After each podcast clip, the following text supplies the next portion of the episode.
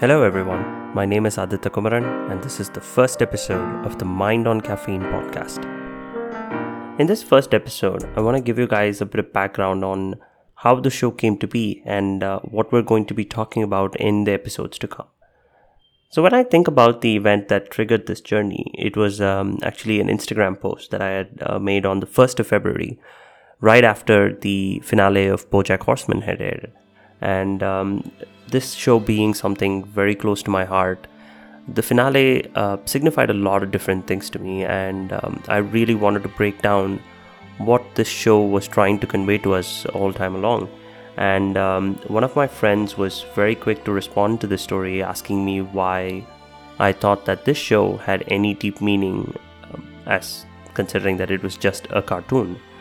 Um, and this led to a very long conversation about how this um, cartoonish and uh, straight out outlandish show dealt with some really melancholy concepts and ideas and uh, weirdly made it relatable than any live action show could have made.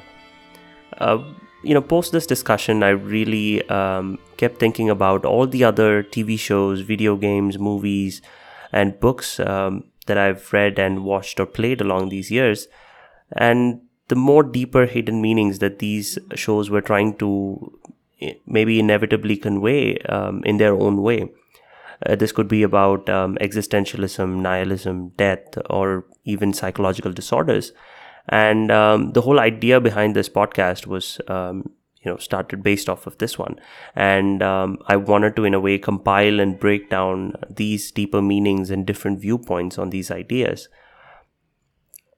I want to be clear on one thing though. I'm not trying to answer any big unanswered questions. I only hope to provide some form of catharsis, and through these uh, stories and uh, movies, I would just like to talk about embracing life, reveling in it, and ultimately not taking it too seriously.